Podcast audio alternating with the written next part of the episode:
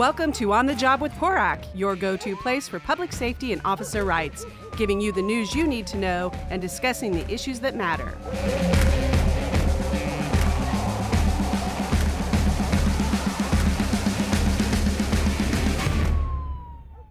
Hi, and welcome to On the Job with PORAC. I'm Brian Marvel, president of PORAC.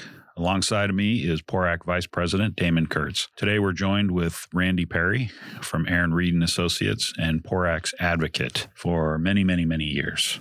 Uh, we appreciate uh, all the work that you do for us at the state capitol. And uh, today's episode is going to be the election recap that happened on uh, March 3rd. I think the uh, the most pressing race for us, I guess, in the state is the uh, Los Angeles District Attorney's race, and we're going to talk a little bit about that. If you weren't aware, um, hopefully you were.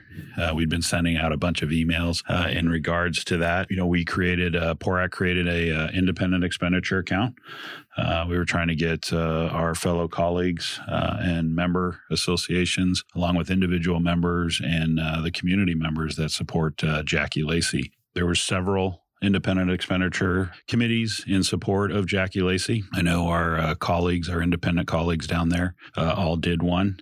And I wanted to talk a little bit more specifically about uh, the one that we had done.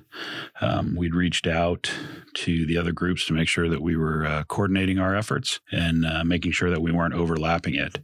Um, the reason this race, I think, is so critical, and I know um, Randy and uh, Damon can jump in on this. You can look at San Francisco when uh, George Gascon, and we call him the con man up here, is uh, was the DA of San Francisco and the author of Prop 47. And if you see all of the petty crime and the quality of life crimes that are going unpunished, um, especially in San Francisco, uh, you can realize this is not a person you want to be district attorney, especially if you're a victim of one of those types of crimes. I mean, it's so bad in San Francisco, and I heard that the the app is no longer available because Snapchat uh, actually sued the guy. Um, but in San Francisco, they created an app for human feces, and it was called Snap Crap. So you could take a picture of human feces and send it to the city, and the city's spending millions of dollars trying to clean that up. Uh, but unfortunately, that app's no longer available. But I thought it was a great name, Snapcrap. Uh, but it's unfortunate because anybody who has seen San Francisco, uh, you know, 20, 15, even 20 years ago, was, it was a great place to go. But unfortunately, due to Prop 47 and the you know the leadership of uh, the con man, San Francisco has really turned into a, a crappy place, pun intended, uh, to go visit. There's needles everywhere. There's homeless people just camping everywhere. Businesses are probably fed up with having to deal with this. So to have him now be come back to LA and and want to lead the largest district attorney's office in the state and I believe the nation I don't think California can afford that. I mean, we're dealing with a coronavirus issue that's starting to spread uh, in the state of California. And this guy would just exasperate those types of things by not even doing anything with the homeless. So we've brought our expert in, Randy, to talk a little bit about it and comments from Damon about uh, the LADA's race. So I don't know. What are your thoughts on that? Well, I can tell you that uh, PORAC stepped up big in that in that race. The goal was to try and get Jackie Lacey at 50% plus one. As you know, local races, if you win 50% plus one, you win outright and there is no runoff. So that was the goal of all the law enforcement community in that area. PORAC stepped up immediately, contributed 200,000 right up front, and then reached out to their associations. A couple other outside associations, I know the California Association High Patrolmen uh, came in and contributed as well. We put together about $250,000 just for about a six week program prior to uh, March 3rd. We did radio, digital. We did our our goal was to do social media and allow ALADS, PPL, some of the other groups down there to do TV and and, and the like. We did 122,000 live phone calls, text messages. We inundated the community. But more importantly, we saw some polling that showed that what Jackie Lacey had done in her first four years was uh, impactful to the immigrant community, especially Latino community. So we targeted most of our program towards that community. And I'm really looking forward to the analysis or the analytics coming out of the primary because I want to see the impact of the vote of the Latino vote in this race because I think we impacted it greatly. Yeah, and I know uh, Jackie's campaign, you know, her motto is justice for all. And uh, she really has been a district attorney who has provided justice for everybody. Whereas the con man, he's just going to be pro criminal. And I don't think LA wants that. I think the results are showing that uh, with Jackie over 50% right now. Fingers crossed. Hope everybody's praying that, uh, you know, the ballots break her way so this race is over because, um, you know, that'll ultimately save uh, a variety of people millions of dollars for the November race. So I think our campaign has been really successful. I think that uh, I agree with you getting the analytics back and seeing the demographics of the people that uh, that voted and, and how we were able to uh, to assist her campaign and and getting her across the finish line. Yeah, it'd be interesting to see how it does show up. I mean, it's it's an interesting dynamic that goes on in the Bay Area where these quality of life issues they seem to be coming to the forefront, um, yet they continue to vote in people that bring policies that go the opposite direction for these quality of life issues. You know, just the, the petty theft, the the homelessness, well, lack of a better term, the you know the sanitary conditions of a city that was once a you know a gem for the state of California, and now I, I don't tell anybody to go there, and um, it's it's concerning what's going on there. You know, just from the quality of life perspective, but also on the political side of things, and you know for for the law enforcement um, folks that that have to uh, operate on the other side of that bridge, you know, we feel for them, and we don't need that type of policy to move to the to LA. We don't think that's going to be a good thing for for California, and will be definitely won't be good for LA. And we think Jackie's the the one we need to keep in there, obviously. So yeah, well, in this race, as Prop 13 and and other races we saw, we we hear in the press that you know the the far left, Black Lives Matter and ACLU and all of them are growing, and that that's what California is about, and the impact of that. However, we keep seeing at the ballot box that and and that group by the way i like to reference them as the vocal minority. And it shows because at the ballot box people keep coming out and when you see the impact of the vote it's not the far left it's not the socialist movement that bernie is is claiming you know is is uh, a, is a reform a national reform nationwide it's not happening and in california if you don't see that, then you know around the country that the impact won't be the same. People speak at the ballot box. Right. They don't need to go out and call press conferences and rally. And right. in the end, they speak at the ballot box. Yeah, I, I think the majority of California is more moderate. Um, I don't, you know, I know we're depicted as being far left, you know, the left coast, if you will, and obviously compared to some of the area, other areas, like say in the Midwest, we are. But I think a majority of people who are just living their lives, going to work every day, tend to be a little more moderate on most issues, and that's how they vote is more moderate. They're not looking for the extremes on the left or right. I think the bigger issues, if we can, there's a lot of those folks are somewhat ambivalent to things and and maybe don't vote at all, and that's a that's a huge issue, obviously for our state, and that's why we continue to have some of these policies come out because the, the folks that really need to be, you know, speaking on on the behalf of California, the working folks aren't sometimes aren't taking the time to actually cast their vote. And I think that's important with our uh, IE moving forward. If if this does go into a runoff, you know that we're really going to have to press our members to to pitch in and, and get out the vote. Whether that's uh, helping us phone bank, uh, whether that's talking to community members, even your own family, and uh, making sure that they, they get out there, especially in the LA area, and and vote for Jackie um, this is a, a, critically important race being watched at the national level. And I think if we can push back on this, especially here in California, I definitely think it sends a signal nationally that, uh, you know, these types of district attorneys are not what people want. Everybody wants a district attorney that's going to be fair and if you're a victim of a crime, it's nice to know that the district attorney is going to be on your side and make sure that you get the justice you deserve and that it's not all about the criminal and making sure that the criminal goes free because they didn't get a Twinkie in the morning when they were a kid or they didn't get some hug at some point in their life uh, that turned them into a heinous criminal. So I think it's vitally important that all of our members uh, really focus and help us uh, get Jackie across the finish line. So we could probably spend hours talking about this race, but there's a lot of other races we want to talk about um, throughout the state. Hey, Brian, a quick uh, shout out to Grassroots Lab. They ran the, the IE campaign for PORAC and Highway Patrol and others who contributed local associations.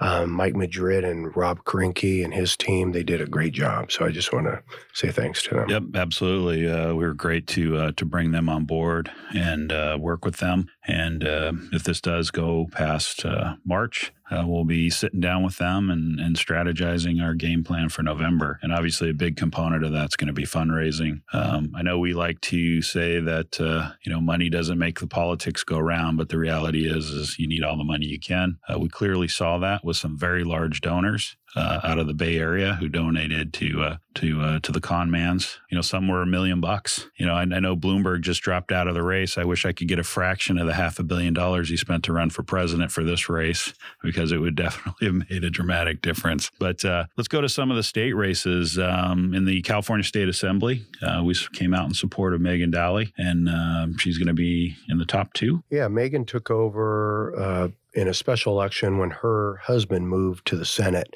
She decided to run. Uh, we supported her in the special and then just supported her again. And she won pretty handily. So it will be a top two race, but she's running against a Democrat, and that is not a Democrat part of the state. Um, she ran against a very wealthy self-funded doctor who spent four, over 400,000 in the last 6 weeks of his own money and she beat him handily. So she's going to be safe. Uh, she'll be raising money from now on to give to other caucus members. Yeah, no doubt. The other big race was uh, Jim Cooper. He really ran on the uh, keep a cop in the Capitol. You know, w- when I've talked to the membership and when I talk around uh, the United States, I always try to push people that have worked in public safety to run for elected office because uh, it helps to have a voice in the elected body uh, the legislatures around, whether it's Congress or the state senates. Um, I think it's vitally important that we have cops actually in elected office who can talk about their experiences of working on the streets, what it's like to be a, a police officer, and anything we can do to help Jim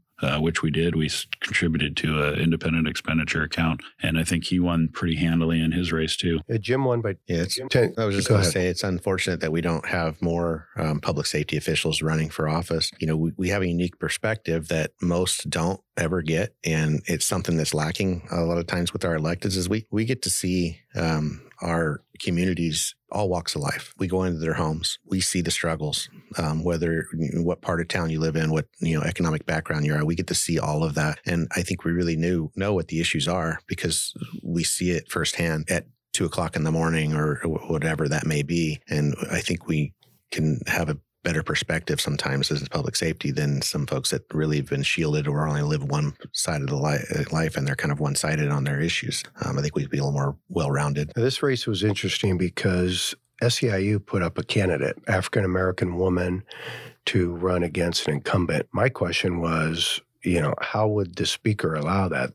Normally, the speaker, who has to isn't you know responsible for the entire caucus, would go to someone like an SEIU, putting up somebody against one of his members and, and incumbents, and saying, "What are you doing?" and slapping their hand. And really, in the old days, it basically they would not get a single bill through that year. Their their package, their uh, legislative package would be killed. He trounced. He trounced SEIU's candidate by over ten thousand votes. So I think the dynamics are a little bit different at the Capitol now. It's almost like if you know if if you're related to public safety, they sort of give you the they give you lip service and they sort of gaff you off uh, especially when it's coming to uh, you know running candidates and stuff, because we saw that, especially on the uh, the use of force bill, some of the major unions that were in support of that, uh, which we've worked collaboratively with in the past. And you know, I think one of the issues that we need to the elephant in the room is is when there's another pension bill coming forward, and what that discussion is going to look forward to. Well, because they're going to be coming to PORAC for a lot of money and the like,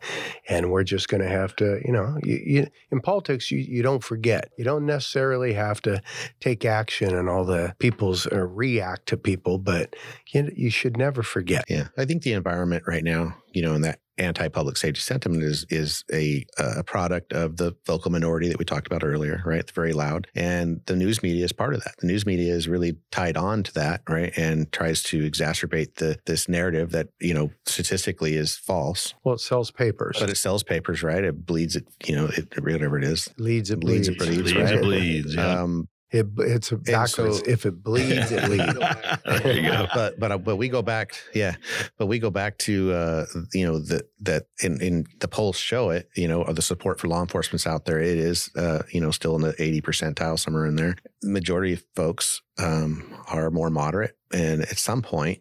When they show up at the ballot box, these folks that are, you know, pushing this agenda that is really uh, the vocal minorities agenda, I think they're they're going to be in a they're going to have an awakening. Yeah, definitely. So you want to go through a few of these races just quickly? Yeah, let's uh Tom Lackey. He's another uh another cop in the Capitol. Retired high patrolman. Yep. Uh, he was hoping to face off again against uh, ex assembly member Steve Fox.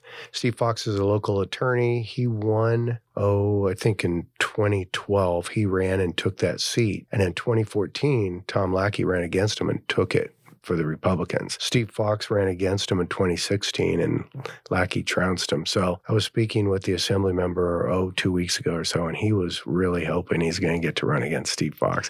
he has some baggage. We'll just say that. Yeah. And he got his wish. Yeah, Tom's a fantastic guy. Uh, he's working really hard at the Capitol for uh, for public safety, uh, not only for uh, for law enforcement but for our communities. It just you know the pendulum has swung so much in this state, uh, and hopefully people are starting to wake up. Um, I think I think Prop 47 and 57 were oversteps, um, and I know there's going to be a, uh November ballot measure. The retail theft is just it's off the hook, so it's it's great to have uh, Tom and, and and Jim up at the Capitol uh, working hard uh, for for public safety for all our communities. Um, one of the other bigger races is uh, Assembly District 59. Efren Martinez running against uh, Assembly Member Reggie Jones Sawyer, who's the chair of public safety. Uh, PORAC was the only uh, public safety group that endorsed him, and uh, he's on top right now. Yeah, Reggie is the chair of public safety, as you said, and has not been very open to law enforcement in the last